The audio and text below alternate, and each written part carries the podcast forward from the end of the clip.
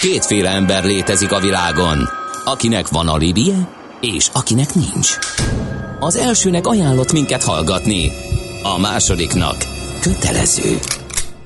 Te melyik vagy? Millás reggeli, a 90.9 Jazzy Rádió gazdasági mapetsója. Ez nem animi, ez tény. Ez továbbra is a Millás reggeli, tehát itt a 90.9 Jazzin, és a stúdióban itt van velünk nem más, mint Mihálovics András. És Kántor Endre, én pedig bebizonyítottam, hogy mérleg állásban is lehet beszélni a mikrofonba, kár, hogy nincs be, be igen, kamerázva. Igen, a, igen, én is azt gondolom, Endre hogy ez kételkedett ebben, de én végrehajtottam. De nem ezért gyűltünk egybe, hanem hogy köszöntsük a kedves hallgatókat, valamint az éterbe pumpáljuk a 0 30 20 10 9 es SMS és WhatsApp számot is, hogy erre jöhessen mindenféle észrevétel, óhaj, sóhaj és panasz, ahogy elcsépelt módon szoktam mondani mindezeket. Úgyhogy ide várunk üzeneteket. Ide várunk üzeneteket. Viszont hétfő van. Akkor... Taxere, Virgilendir meg, Steyer, Beskatta, Gravár, Belastingen. What? Kell tolmács. Éppen külföldre készülsz vállalkozásoddal? Szeretnéd tudni hol, hogyan és mennyit kell adózni? Adóvilág. Ismerd meg a világországainak adózási sajátosságait a Millás reggeli világjáró adórovatával. Mert semmi sem biztos, csak az adó. Valahol még az sem.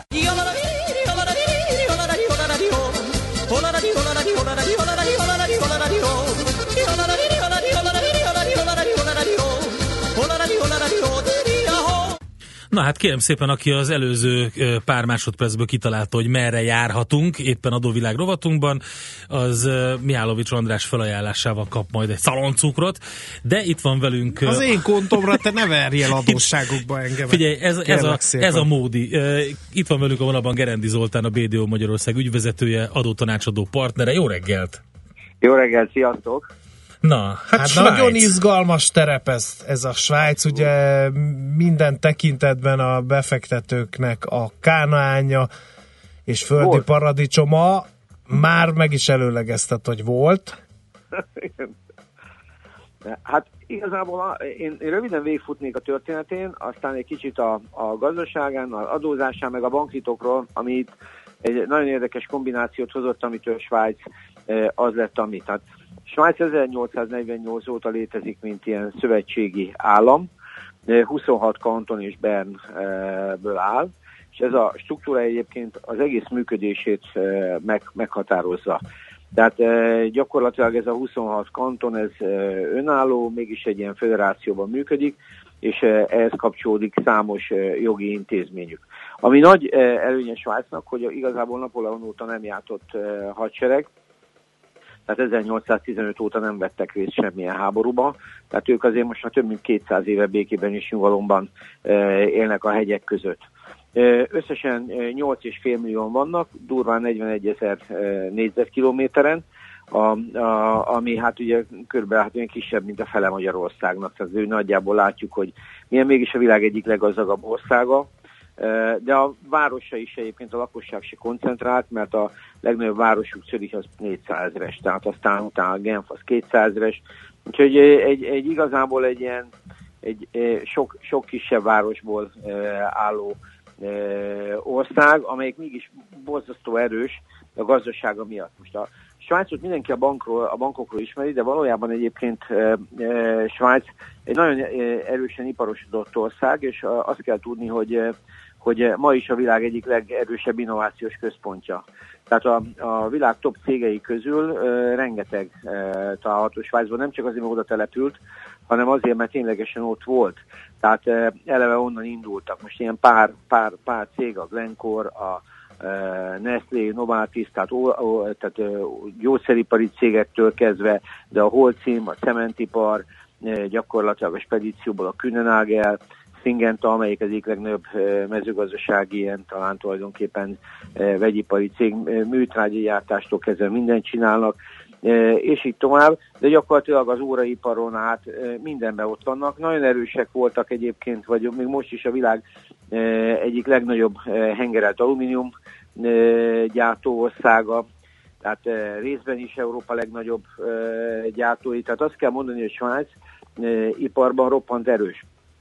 Bankban sem, banki területen sem gyengék, de azt azért hozzá kell tenni, hogy amennyire iparban élen vannak, a legnagyobb bankjék, tehát az UBS, meg a, a Credit Suisse, azok azért globális összehasonlításban, az UBS az csak a 27. legnagyobb bank, és a Credit Suisse az a 39.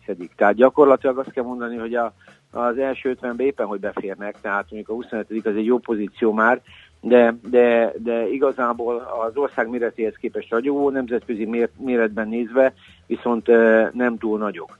De most a GDP-üknek egyébként a döntő, tehát az ipar kb. 30%-át adja, nagyon pici a mezőgazdaság, de azért nagy meglepődni való nincsen, ismerve a földrajzi adottságaikat. A többi az gyakorlatilag szolgáltatás, és a GDP-nek kb. csak 10%-át adja a banki szektor. Tehát a többi, többi rész a turizmustól kezdve egyéb szolgáltatások, ami, amiben Svájc szintén, szintén nagyon erős. Most a bankrendszerre röviden, a bankrendszerre baromi bonyolult, pont a federális e, e, működéséből edően három szintű az adózása, tehát vannak a, a, a szövetségi adók, e, aztán vannak a, a kantonális adók, és aztán vannak a helyi e, adók. Most mindegyikből van bőségesen, de azt kell e, nagyjából tudni, hogy az államot náluk elég egyszerűen gondolkodik, beszedi az áfát, ami 8%, azért az EU-n belül egyáltalán nem rossz, és egy általános 8,5%-os társasági adót szed be, illetve állami szinten 11,5%-ot a személyi jövedelemadó, de az, az sávos.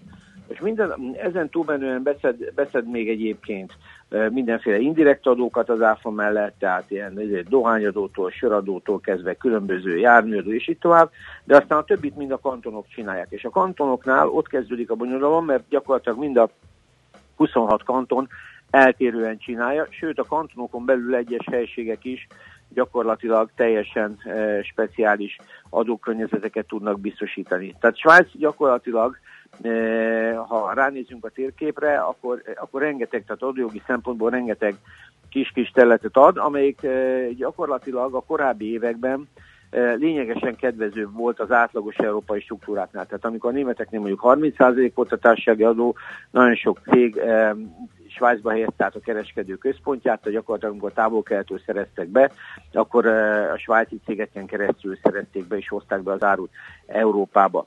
Na most ez az idő igazából eh, eh, el, el, elmúlni látszik.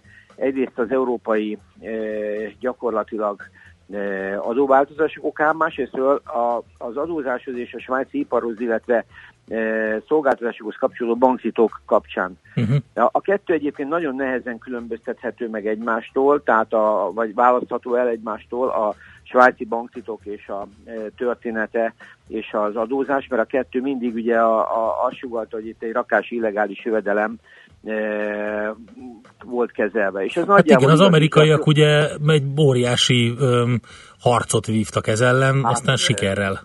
Mindjárt mondom is, egyébként a, a sztori röviden annyi, hogy 34-ben jött be a svájci banktitok, igazából a, a náci Németország törvényeivel párhuzamosan arra, hogy gyakorlatilag a nácik ne tudjanak a zsidó vagyonok után, vagy a Németországból kimenekülő vagyonok után nyúlni. Ez volt az alap, alapelve, és ebből a szempontból ez jól is működött. Ekkor keletkeztek ezek az anonim számlák is, tehát a számos számlák, tehát gyakorlatilag ez egy 34-ben létrehozott struktúra volt, és mint hogy ismerjük a világháborús történetekből, meg filmekből, könyvekből, ez tökéletesen működött. Ez a rendszer annyira hibátlan volt, hogy igazából senki nem piszkálta 2001-ig. 2001-ben e, ugye e, szeptember 11-jel azért a terrorizmus, terrorizmus elleni harcnak egy új szakasza indult, és ugye a fő gond az volt, hogy a, a Bin Laden családnak a számláit e, Svájcban is e, kezelték. És e, ezek úgy azért nagyjából összeálltak, és e, elindult egy elég komoly e, egyeztetés Svájccal, és Svájc a régi tradíciók szerint nem nagyon akart semmit se, semmit se adni. Gyakorlatilag az USA folyamatosan nyomta, és hát ugye kihozták a végén, amit mondasz, a, a FATKA nevű, tehát a, a FATKA nevű jogszabályokat, amelyik hát gyakorlatilag kényszerítette az egész világot arra, hogy az amerikai oldalról, tehát Amerika, tehát amerikai polgárok által külföldön tartott bankszámlákat azokat gyakorlatilag mutassák be, és adjanak róla folyamatosan adatot. Ez maga a más Svájcnak egy nagyon komoly e, probléma volt, és e, hát igazából nem is nagyon e, tudták ezt egyszerűen fel, feldolgozni, de a lényeg az volt, hogy, e, és ezt e, tudjuk több, e, több esetből, hogy hát gyakorlatilag a, a FATKA bevezetése, amelyik azt hiszem a 2006 hét körül lehetett, de meg kell, lehet, hogy rosszul mondom. A lényeg az, hogy Svájc az USA irányában egyértelműen le kellett, hogy tolja a nadrágját idézőjelbe. Ezzel párhuzamosan folytak azok a adatcsempészések vagy adatlopások, amivel Liechtenstein kapcsán is találkoztunk, mert az LGT botránynak jelentős svájci vonatkozásai voltak, Németország kapcsán is. De gyakorlatilag azt lehet tudni, hogy Svájc a 2000-es évek kezdete óta folyamatosan háborúba állt az amerikaiakkal és Németországgal is. Mind a kettő teljesen eltérő harcnemben folyt, mert a, az amerikaiak törvényeket hoztak, illetve ott egy nagyon komoly történet volt, amit úgy hívtak, hogy a Bradley Birkenfeld story, ahol talán emlékeztek, hogy a azt hiszem a, a, az UBS-nek a, az igazgatóit talán őrizetbe is vették, de a lényeg az, hogy a, a, a, a történet azzal záródott, hogy egy volt UBS-es kitálalt Amerikában, Igen. elég jelentős. A 60 Minutes műsor, a CBS-nek a műsorán óriási uh, sztorikat tudtak hozni, például a, a Birkenfeld sztorit is ők uh, szivárogtatták Igen. ki. Így van, a Birkenfeld sztori egyébként azért nagyon-nagyon fájdalmas, mert gyakorlatilag az ő emberük volt. Tehát gyakor- a, a, a Birkenfeld sztoriba egy ex alkalmazatról beszélünk, egész konkrétan ő UBS alkalmazott volt, és ő maga tárta föl, amire egyébként négy év börtönt is kapott, és meglepő módon utána kiderült, hogy az amerikaiaknál egy nagyon komoly, ilyen számomra nem volt ismert, nagyon komoly díjazása van az úgynevezett ilyen besúgó, vagy nem tudom, ilyen feljelentő programnak, ami után egyébként ez az ember a, a leült a négy évet, de valami 100 millió dollárt kapott. Igen, Tehát, 100, 104 millió dollárt kapott, de hát ugye eltörpül... Leegyszerűsít, leegyszerűsíthetjük arra a kérdést, hogy mennyi, mennyi pénzért ülnél pár évet? Hát e, tulajdonképpen igen, de ez a történet az azért mutatott ezen túl, mert pont amit a Bandi elkezdett mondani, hogy óriási bevételeket hozott. Igen. Tehát ez eltörpült ahhoz képest, tehát itt egy ilyen arányszámról beszélünk, ez egyévi amerikai adóbevételnek egy töredéke volt. Tehát gyakorlatilag Svájccal az volt a fő gond, hogy a, már a 90-es években is nagyon el, elterjedt, de a 2000-es években is mentek különböző vagyonkezelési struktúrák, amit ők a banktitokba csomagolva nem adtak át. És ez a e, Bradley Birkenfeld e, történet az amerikai oldalról plusz a FATKA e, teljesen jól lekezelte ezt a történetet, tehát gyakorlatilag FATKA revizorok ültek svájci bankokban, egyébként a szabály 2010 óta érvényes. Most ezzel párhuzamosan igazából Svájcban a németek is a maguk módja szerint információkat szereztek, és többször is gyakorlatilag adatlopási, adatvásárlási botrányok voltak. Tehát gyakorlatilag Svájcból folyamatosan mentek ki az információk, és ezt a német adóhatóság is használta. Ennek az lett a vége, hogy 2011-ben Svájc kötött egy megállapodást Németországgal, és azt mondta, hogy nem mondom meg, hogy kinek mennyi betétje van náluk, vagy Svájcban, de 26% forrásadót levonnak, és átutalják Németországnak, anélkül, hogy megmondanák, hogy kitől van. Most erre mondták e, e, szakemberek, hogy tulajdonképpen ez, ez az a, a történetben ez volt az első és valószínűleg az olyan utolsó alkalom, amikor egy, egy állam a másik államnak gyarmatosítás nélkül adót fizetett. Tehát gyakorlatilag Svájc e, fizette ezeket a, az összegeket, ezt a 26%-ot, talán még abba bízva, hogy meg tudja menteni a, a, a banktitkot, de ez igazából e, nem nagyon jött össze, mert e, 2000 e, gyakorlatilag e, 15-ben, ha jól emlékszem, alá el kellett fogadják, egy, tehát egy nemzetközi egyezményt kellett már aláírniuk, és eleve OECD, a G20 mindenki benne volt, ami alapján ő 2017-től automatikusan adnak adatot. Tehát gyakorlatilag Svájc kikerült, és ez a, ez a 34-es történet azt lehet mondani, a vezető államok, akikkel voltak egyezményeik, megszűnt. Ez, ez ekközben egyébként Ekközben egyébként nagyon leesett az ott lévő betétállomány is. Egyébként, ha csak a magyar történetet nézitek, akkor látjátok ti is, hogy 2010 óta mennyi minden történt a, az ilyen külföldi pénzek repatriálása kapcsán, de egy tény, hogy, hogy Svájc ebben nagyon komoly vereséget szenvedett, és egyébként most folynak a nehezebb utóharcok, mert például Frankfurtban ebben a hónapban folynak, a, vagy indult talán a per egy svájci kém ellen. Tehát Igen. Érdekes módon a, a, a, a németek kémkedtek, vagy vettek illegális adatot, de a svájciak is próbáltak információt szerezni a félt ellenségtől, tehát a német adóhatóságtól, ahol le is bukott az emberük, akinek ugye az volt a feladata, hogy megpróbálja a svájci adótitok vagy adó bankszámlákkal foglalkozó német revizorokról információt szerezni. Hát szerintem ezzel meg is ágyasztál a Feledi Botonnak, mert valószínűleg a külpolitikai botrányokban ez, a, ez, a, ez van az első helyen most Svájcban. Igen. Izgalmas történet, igen.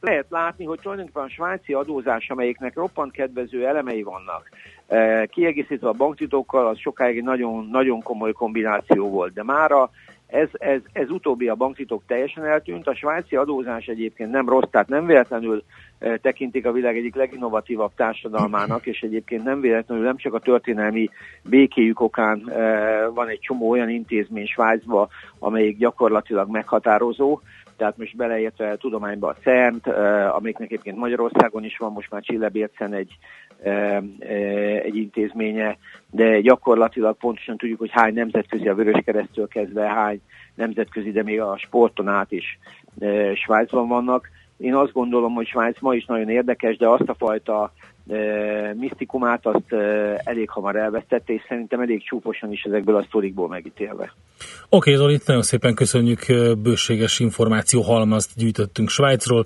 Menjünk tovább, neked nagyon boldog ünnepeket kívánunk. Boldog ünnepeket nektek is, a hallgatóknak is köszönöm. Sziasztok! Szervusz! Gerendi Zoltánnal beszéltünk, a BDO Magyarország ügyvezetőjével, adótanácsadó partnerével, adóvilág rovatunkban Svájcban kalandozunk, ezért is választottunk egy megfelelő muzsikát, a Yellow következik a svájci banda.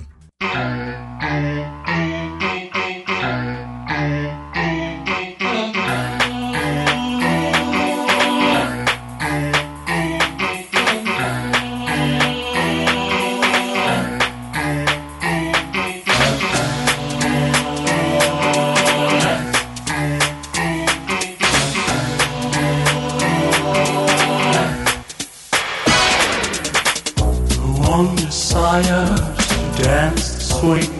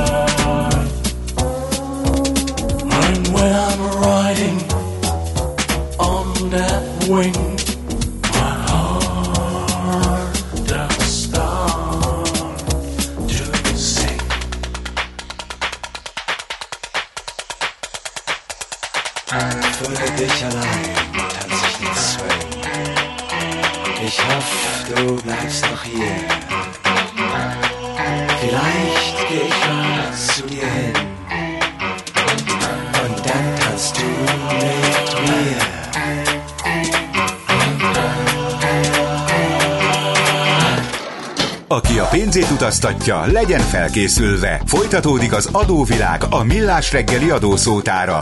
Érdekességek, adózási szokások, geopolitikai helyzetkép. A vonalban pedig dr. Feledi Botond, akitől rögtön azt kérdezzük, hogy eh, mi a helyzet a kémbotránnyal? De meg egyáltalán ez a legfontosabb, amit Svájcról tudni kell. Svájc és a kémügyek. Igen, sziasztok, jó reggelt! Valóban egy olyan ország vagyunk, ami minden szempontból kémfülhadiszállás.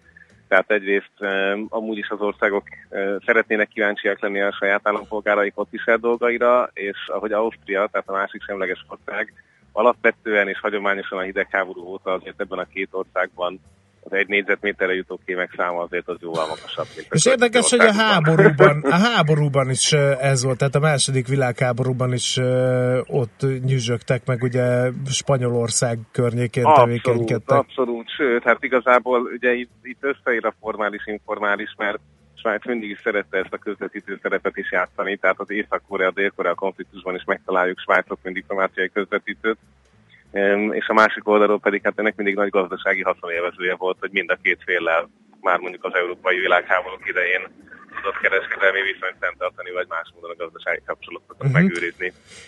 Milyen, azért ebből van, van. Igen, milyen Svájc szerepe most? Mert ugye azért az a rendíthetetlenség, az az állandóság, ami volt az ő szerepe, az mint hogyha egy kicsit megváltozott volna Ugye itt nem utolsó sorban a, az adóeltitkolási, adóelkerülési botrányok miatt. Igen, van, van ez az adóvonal, de azért nem kizárólag ez az egy ilyen fontos, vagy, vagy a saját polgáraik inkább azt mondanám, hogy nem csak ementén gondolkoznak.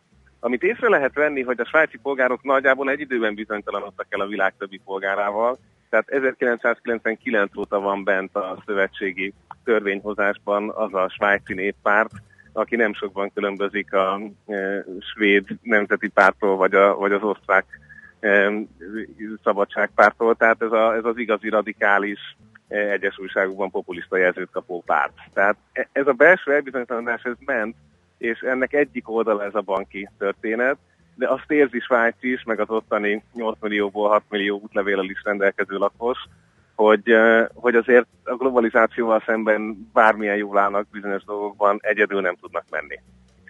És akkor emiatt is történtek különböző nemzetközi szervezet irányokban csatlakozások, tehát miközben az európai gazdasági térséget 92-ben leszavazták, azért később csak beléptek a Schengen évezetbe, rengeteg kétoldalú szerződést kötöttek ezután az Európai Unióval, és 2002-ben léptek be az ENSZ-be, tehát hogy lehetett ezt érezni, hogy úgy szép lassan azért elkezdenek belépni, és még ez az egyébként elképesztően nagy fájci hadsereg is szépen lassan és csendben, de javarészt NATO kompatibilissá vált, még ha nem is akarnak belépni. Tehát, hogy azért ez a, ezek a nyomások mind jelen voltak a rendszerben, és ezeknek ők um, politikailag engedtek is, csak nem olyan nagyon hangosan, mert az elmúlt 20 évben meghatározó erő, és a legutolsó választáson is uh, nagyon komoly mennyiségű szavazatot szerzett, és ezzel első lett ez a svájci néppárt, akik viszont kifejezetten ezt az úgynevezett align gangot, vagyis hogy a egyedüli és semleges politikát, a világ dolgaiból való kimaradást hirdetik.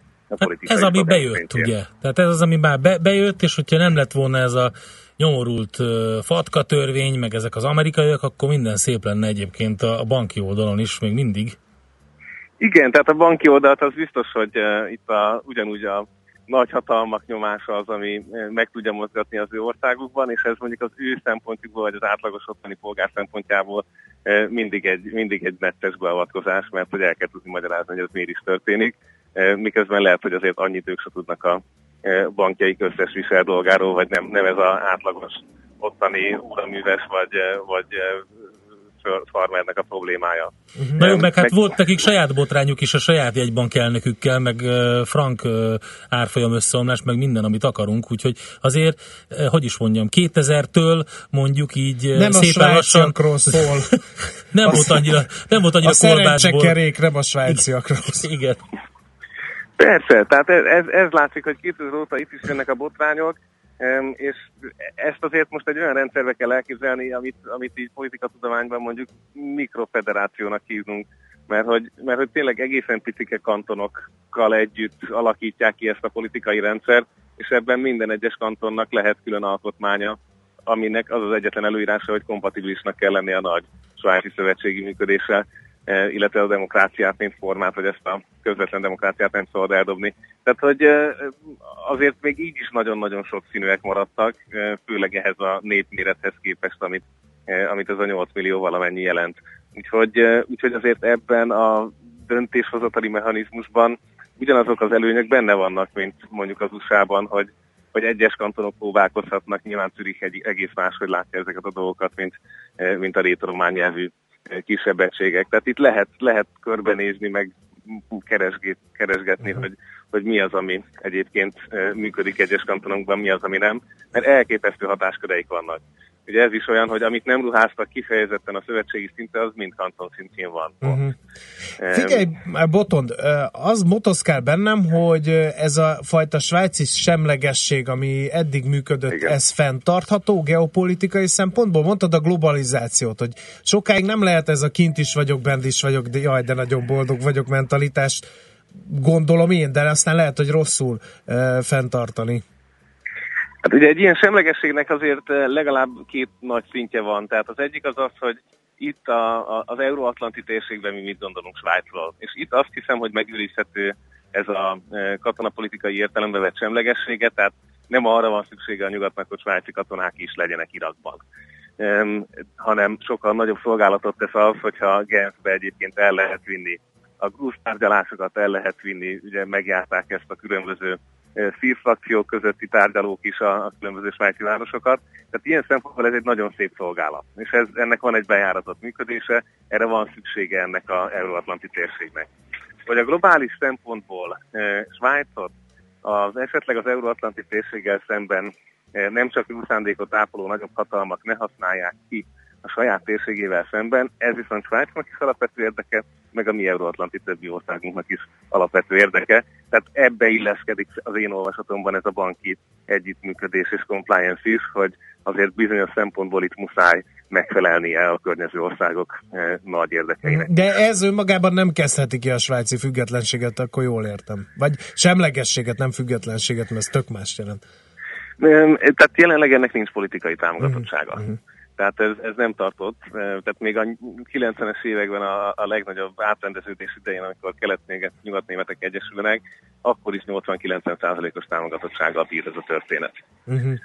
Tehát ez, ez, ez annyira mélyen benne van a, a svájci gondolkodásmódban, és hát két megúszott világháborúval a hátuk mögött gondolják azt, hogy ez működni fog. Tehát politikai értelemben a, a NATO csatlakozással most nem lehetne választást nyerni. Tehát ez érdekes mondjuk a svéd, svéd vagy kín helyzetre való tekintettel, azért ott nyilván egész más. Hát mert ott érzés, a szomszédból van. a medve hát átát kalimpál a mancsával, de hát Svájcot nem bántja senki. Igen, és igen. soha nem is bántotta. Tehát egyébként a svájci sereget azért igazán nem vetették be, eh, leszámítva a második világháborúban egy-két átrepülést a terület fölött, de azért nem keveredtek konfliktusba. Uh-huh. Tehát, de azért ez, ez az ő szempontjukból a külföldi katonai bevetések az egy kifejezetten népszerűtlen téma. Uh-huh.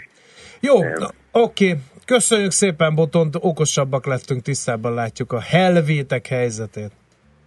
Így van, Jó. örülök neki, szép hetet nektek. Köszi, szervusz. is nagyon, nagyon boldog És ünnepeket. boldog ünnepeket is természetesen. Hú, hát reméljük nem lesz más esemény, ami okot ad, hogy itt az ünnepek között is beszélgessünk.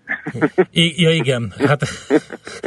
Te sokat okay, tapasztalt, botod. világlátott ember vagy, ebből a mondatból ez egyértelműen kiviláglik. A, feldobott, a magasra feldobott labdát, ezt egy, egy, igazi vérbeli külpolitikai elemzőként leütötted, de azért, azért nagyon boldog ünnepeket kívánunk.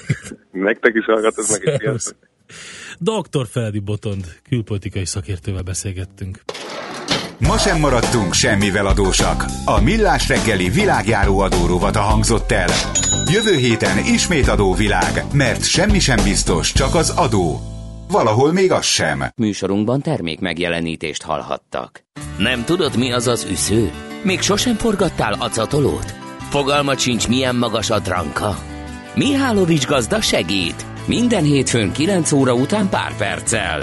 A Millás reggeli mezőgazdasági és élelmiszeripari magazinjának támogatója a Budapesti Zöldség Gyümölcs Nagybani Piac. Rövid hírek a 90.9 Jazzin. Schmidt Anditól. Árhullám indult el a hazai folyókon az elmúlt napok esős időjárása miatt. A Tisza az egész országban árad. A folyó legfelső szakaszán Tisza-Becsnél másodfokú védelmi készültséget rendeltek el. Hasonló a helyzet a túron, és várhatóan a Bodrogon is növelni kell majd a készültséget. Árad a fekete kőrös is. Megerősítette a legnagyobb karácsonyi vásárok védelmét a rendőrség. Mától a terror elhárítási központ is részt vesz a rendezvények biztosításában, például a budapesti Vörösmarty téren és a Szent István bazilikánál. Beindult a roham a fenyőfa árusoknál. Jövő vasárnapig, az a szentestéig van idő még beszerezni a karácsonyfákat. A kereskedők szerint a luc és az ezüstfenyő mellett idén nagyon sok fogy a Nordmanból is. Holtan találtak egy brit diplomatát Libanonban.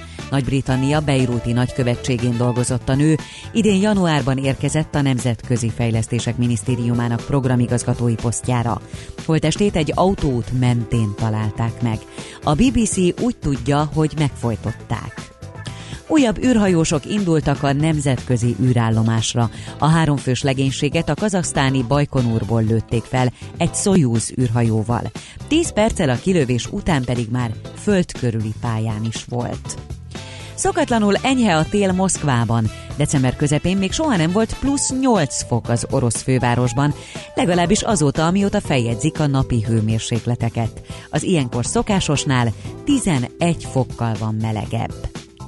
Jézus nélkül semmi sem marad a karácsonyból, mondta Ferenc pápa advent harmadik vasárnapján a római Szent Péter téren. A katolikus egyház fő megáldotta a gyermek Jézus jászolba helyezendő szobrocskáit. Ferenc pápát 81. születésnapján az egész világból felköszöntötték. Napos, de hideg időnk lesz ma az ország középső részén hózáporok is lehetnek. Érdemes rétegesen felöltözni, napközben sem melegszik ugyanis a levegő plusz 4 fok fölé. A jövő hét elején is még maradnak a mínuszok. A hírszerkesztőt Schmidt-Tandit hallották friss hírek legközelebb fél óra múlva. Budapest legfrissebb közlekedési hírei itt a 90.9 jazz jó reggelt kívánok! Baleset miatt számíthatnak fennakadásra a hatos főút fővárosi szakaszán a Gyár utcánál. Szintén baleset nehezíti a közlekedést a 17. kerületben a Ferihegyi úton a Liget sornál. És tart még a helyszínelés, valamint a műszaki mentés az Üllői úton a Mária utcánál, ahol a forgalom egy-egy sávon haladhat, így mindkét irányban torlódásra kell készülni. Lassan járható az M1-es M7-es autópálya közös bevezető szakasza az Egér úttól és tovább a Budaörsi út is, az M3-as autópálya bevezető szakasza az M0-ás autóút és a Szerencs utca között, illetve a kacsó úti felüljáró előtt. Akadozó az előrejutás a Robert Károly körúton a Lehel utcától az Árpád híd felé a Hungária körúton mindkét irányban, a Könyves Kálmán körúton az Üllői úttól a Rákóczi híd felé, a Soroksári úton a Kén utcától befelé, a Jászberényi úton pedig az Éles saroknál. Lassulásra számíthatnak az Erzsébet hídon Pestre, a Rákóczi úton a Barostértől befelé, a Váci úton a Fóti úttól a Gyöngyösi utcáig és a Robert Károly körúttól a Lehel térig. Varga Etele, BKK Info. A hírek után már is folytatódik a millás reggeli, itt a 90.9 jazz Következő műsorunkban termék megjelenítést hallhatnak.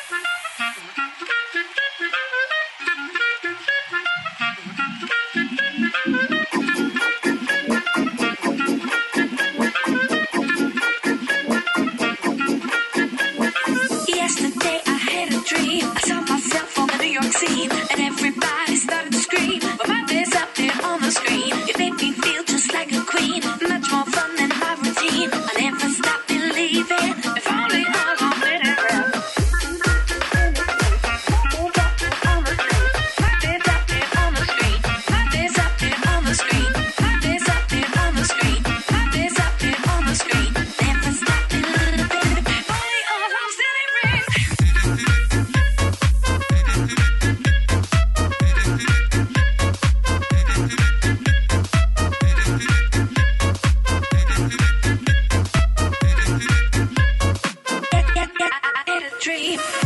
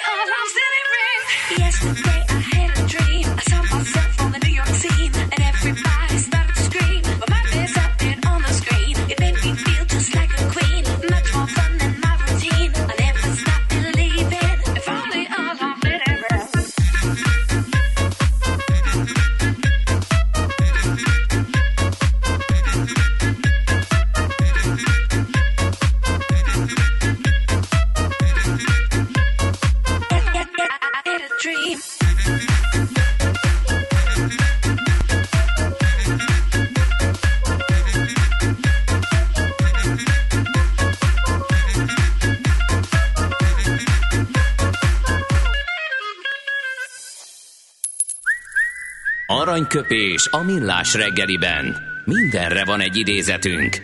Ez megspórolja az eredeti gondolatokat. De nem mind arany, ami fényli. Lehet kedvező körülmények közt gyémánt is.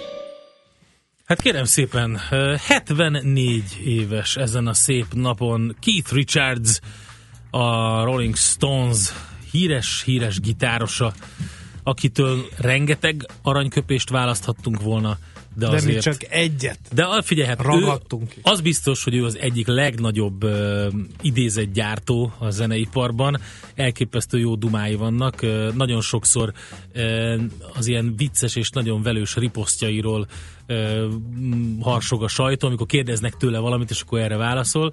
Hát többek között ugye a, a korával, az egészségével, a szokásai, káros szenvedélyeivel kapcsolatban kérdezték meg, de egyszer nagyon jót mondott arra, hogy, hogy ő egyébként hogy, hogy áll a korral. Azt mondta, bizonyos dolgok idővel csak egyre jobbak lesznek. Például én.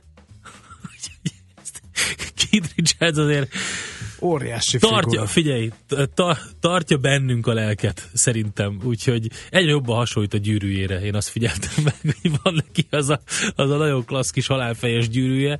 Hát, és hát nem véletlen egyébként, hogy Johnny Depp róla, róla, mintázta a Jack Sparrow, a Jack kapitány, Sparrow kapitány, és a igen. viselkedését is Hát róla figyelj, mintázta. Tehát abszolút. időnként kicsit így össze van zavarodva, kicsit olyan furán viselkedik, ezt mind Hát figyelj, ha én közel 70 évesen majd egy Karib-tengeri szigeten leesek egy pálmafáról, mert e, túlságosan e, ittas állapotban vagyok, akkor azt gondolom, hogy, hogy én, is, én is megérkeztem. És az megvan, hogy az egyik részbe be is vették?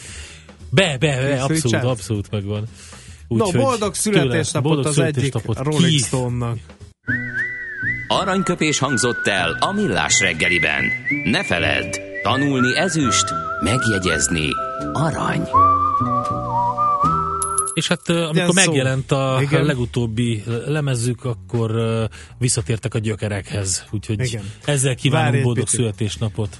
Még néhány hallgató üzenetet légy szíves Na adolvassak be, mert annyira robox, hogy nem lehet Robogok. utolérni. A kettes út viszonylag jól járható némi sallai regős megold, regős, nem regős, hanem regőci, mondom én. Tehát kettes út viszonylag jól járható némi sallai regőci megoldással. Jó a téma a Svájcról, írja Kutyás András, illetőleg az M1 M7 már nem akkor a gáz és az egérúzd is halad, ezzel kíván kellemes ünnepeket Kiskalács. Aztán a hétvégén a Gastro Angyalban jól láttam, hogy Katona Csaba főzött, de mennyire, Bizony, hogy jól bizony. láttad, drága hallgató. Jön majd a Csaba hozzánk, ezt már most el lehet mondani, mégpedig 27-én teszi tiszteletét itt élőben, itt lesz egy Katona Csaba évvégi special, és már kérték a hallgatók, hogy azt a bizonyos receptet mondja el, el fogja mondani. Endre, tudtam, a Melanie Öcs is svájci, tőle játsz le valamit, Lécia, már Billy Idolt nem adsz, vagy a főnökök nem engednek lejátszani. Miért nem engedsz Billy Idolt? Mert Billy Idol koncertezik éppen, nem tudjuk játszani, hát hogy. Értem. Na, Jó, na haladjunk akkor Így tovább. 0 30 20 10 909 ezen az SMS és WhatsApp számon színesíthetitek műsorunkat. süvegeljük akkor meg a jó öreg kítet, aztán utána megnézzük, hogy mi a helyzet a nemzetközi részvények között.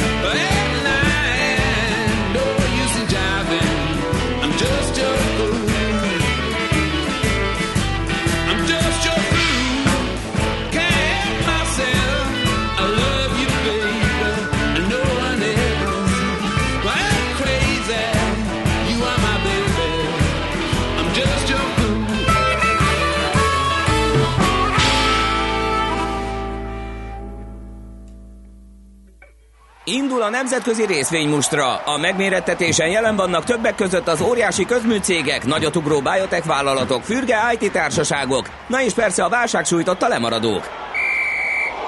Az esélyekről szakértőinket kérdezzük. Kapcsoljuk a stúdiót.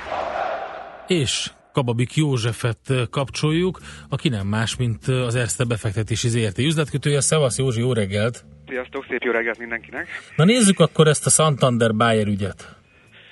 No, hát a um, Santander azzal jött ki, hogy venni kell a Bayer részvényt, tehát szerintük jó vételi lehetőség a jelenlegi szinteken. Hát a véleményük szerint egy év múlva, ez egy éves céláruk, a 124,6 euró lesz, tehát ez az ő célárfolyamuk. Ez ugye közel ilyen 20%-kal magasabb ár, mint ahol most tart a papír.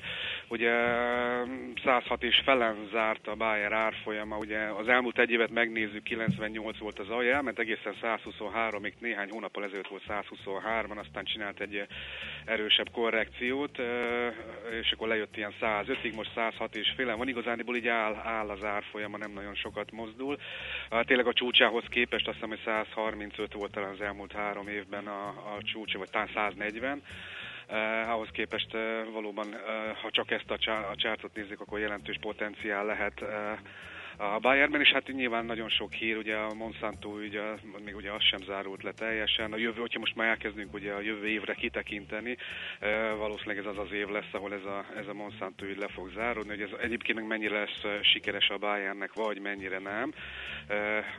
Azt majd meglátjuk, ugye azért emlékezzünk vissza, hogy amikor bejelentette, hogy megveszi ezt a céget, akkor, akkor inkább esett az árfolyam a lényegében majd, hogy nem azóta van esésben, mert hogy ugye azt mondták, hogy ez egy jelentős falat lenne a, a cégnek, és ehhez egyébként ugye ad is el kötvényeket, hitelt vesz föl, pénzt csinál hozzá, mert ez egy, a pénzösszegben is egy hatalmas vásárlás, meg hát jogi, jogi szempontból sem nagyon egyszerű, ugye amerikai versenyhivatalnak kell jóvá hagyni, meg még jó néhány versenyhivatalnak. Hát majd meglátjuk, hogy, hogy, hogy hogyan lesz. Oracle fölülteljesítette a várakozásokat. Az érdekes, hogy jó hangulat volt az amerikai piacokon azért így pénteken. Uh, mostában mindig jó hangulat van, rit- ritkán esik. Igen, igen. Hát, hát volt a... egy kis pici korrekció, de alapvetően hamar elment múlt. Így van, így van. Tehát van pénz addig megy minden főbe, ugye ott most már inkább visszafelé, ott ugye csökkentik a, a 4500 milliárd dolláros főösszeget, erről nem olyan nagyon régen döntött a, a Fed, és ezt ugye most már azt hiszem, hogy csinálják is, tehát ez konkrétan zajlik, de attól még van pénz a világban, és hát azért megveszik a piacokat, és hát egyébként maga a gyorsjelentési szezon sem volt rossz azért az Egyesült Államokban. Hát, de egy ilyen hangulatban még felül is teljesít az Oracle, akkor megtépték a papírt, gyanítom. Igen, de nem, nem felül teljesített. Az uh-huh. a furcsa, hogy nem, nem, nem.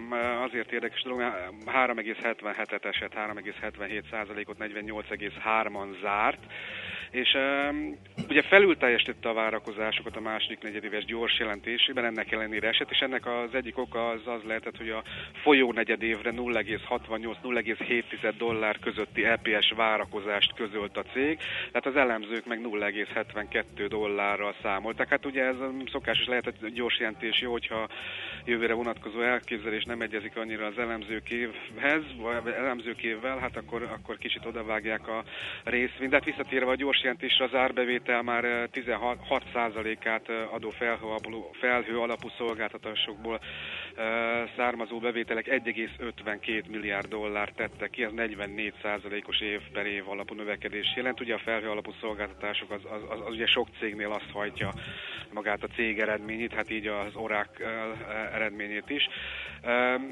Ezzel itt továbbra is jó úton van a vállalat ez ilyen szolgáltások tekintetében.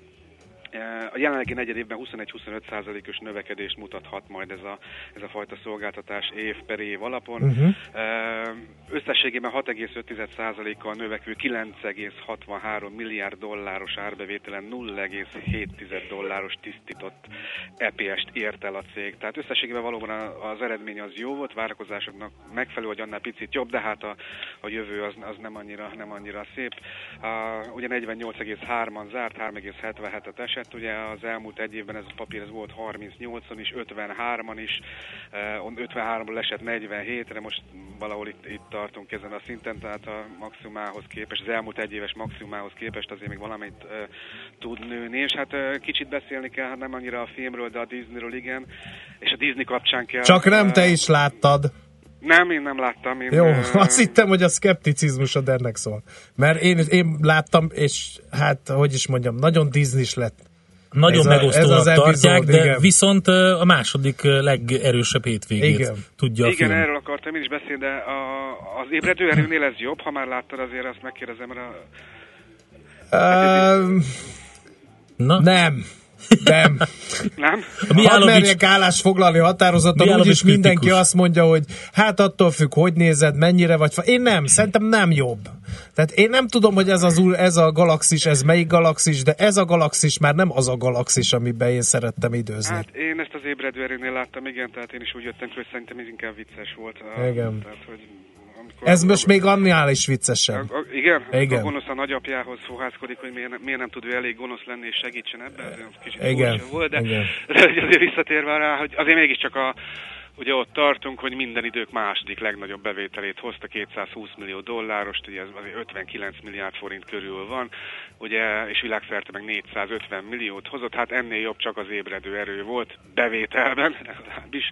Uh, úgyhogy összességében sikeres. Ugye az ébredő erő az is lehetett nagyobb bevételben, ugye akkor indult újra a, a sorozat, és uh, azért sokkal nagyobb hype csinálnak neki, mint annak idején még a Lucasfilm idején történtek ezek, tehát én legalábbis nagyobb, nagyobb so, sokkal nagyobb ilyen, ilyen, ilyen, sokkal inkább beszédtéma, ugye ügyesek nagyon a Disneynél, és hogy, hogyha majd a Disneynél járunk, azért ne felejtsük el, hogy uh, itt az, az elmúlt napokban ám volt uh, volt esemény, ugye a Foxot veszik meg. Igen. Uh, Igen. És azzal kötnek egy komolyabb üzletet, ez, ez mozgatta inkább az árfolyamát. Egyébként Pénteken 0,6%-ot emelkedett, ugye pénteken még nem tudhattuk a hétvégi eredményeket. 111,27-en zárt, ez 0,6%-os növekedés, hát ez egy hete 105 volt ez a papír, tehát egy hét alatt azért jelentősen emelkedett, de mondom, ez hát lehetett ez a, ugye az új rész miatt is, meg a, meg a, meg a fox való akvizíció miatt is, és még nagyon röviden, talán egy percben, ugye van ez a Fly Niki nevű cég, amelyet annak idején Niki Lauda, Forma 1-es autóversenyző, jelenleg meg ugye tanácsadó, ha jól tudom, a, a, a, talán a Mercedes csapatnál, de lehet, hogy, lehet, hogy tévedek. Uh, mostában Forma 1-et sem láttam, bár régen azért nézegettem. Uh, hát az, hogy nem áll jól ez a légitársaság, hát lényegében csődben van és hát felmerült, hogy a Ryanair is megveszi. Ugye Ryanair azért próbálgat vásárolgatni, az, ugye azt hiszem az Air Berlinnél is megpróbált beszállni, de onnan nagyon ügyesen kitolták, vagy nem engedték be, nem tudom mennyire emlékeztek rá, ott, ott a, ugye a Lufthansa volt a nyerő, és a Ryanair meg kicsit így, így zokon vette, hogy ők neki, neki az adatkaput sem nyitják úgy meg, hogy, hogy, hogy átnézhesse, pedig az egészet megvenni, aztán hát ugye nem lett, nem lett ebben szerencsés, hát kíváncsiak vagyunk, hogy itt szerencsés lesz-e. Annyit még ugye itt, itt, itt a, ugye a Ryanairnél volt ugye ez a pilóta probléma, meg még van is. Uh, ugye ez még néhány nappal ezelőtt jelent meg, biztosan hallottátok, hogy nem sikerült még megegyezni a, a, ennek a légitársaságnak a, a, a, a sztrájkoló pilótákkal kapcsolatosan, hiszen ők sztrájkolni akarnak. Uh, ugye 15-én, az ma hanyadika van? 18 Már 18, bizony. Akkor 15-én tartottak egy sztrájkot, ahol majd 20-án eh, is csatlakoznak hozzájuk több további pilóták. Eh, a pilóták azt megígérték, hogy egyébként december 23 és 26 között akkor nem fognak majd azért sztrájkolni így a karácsonyra való tekintettel. Tehát ez a probléma megvan a Ryanairnél, és hát a mostani konkrét okát nem tudom, de én azt látom, hogy lehet, hogy ez is közrejátszik, de hogy 8%-os esett ez a papír euróban 15,28. Lehet, hogy már még fogunk valamit hallani róluk, de a lényeg az, hogy elég sokat esett a papír, majd, majd, majd ki fogjuk deríteni, hogy pontosan miért. Jól van, oké, okay, akkor figyelünk erre. Józsi, köszönjük szépen, és hogyha nem beszélnénk, akkor nagyon boldog ünnepeket kívánunk nektek. Nektek is, és a hallgatóknak is. Szervusz. Köszönöm, sziasztok. Kababik Józseffel beszélgettünk, az Erste befektetési ZRT üzletkötőjével. A nemzetközi részvénymustra mai fordulója ezzel befejeződött. Nem sokára újabb indulókkal ismerkedhetünk meg. Illetve Schmidt Andi legfrissebb híreivel ismerkedhetünk meg hamarosan. A 0630 20 10 909-re várunk továbbra is üzeneteket. Hozzászólásokat csak úgy, mint a Facebook oldalunkra, ahol uh, már sok minden van, sok minden tiltatok, nagyon szépen köszönjük. Hamarosan Mihálovics gazda jön itt nálunk, majd utána tőzsdét nyitunk az Equiloros szakértőkkel, és mivel hétfő van, heuréka élmény rovatunk is lesz, abban azt tudakoljuk majd, hogy mi az az adatstratégia. Oltyán Gábort, a Data Solutions alapítóját és ügyvezetőjét, közgazdasági programozó matematikust és a Spark Institute IBS oktatóját várjuk ide a stúdióba.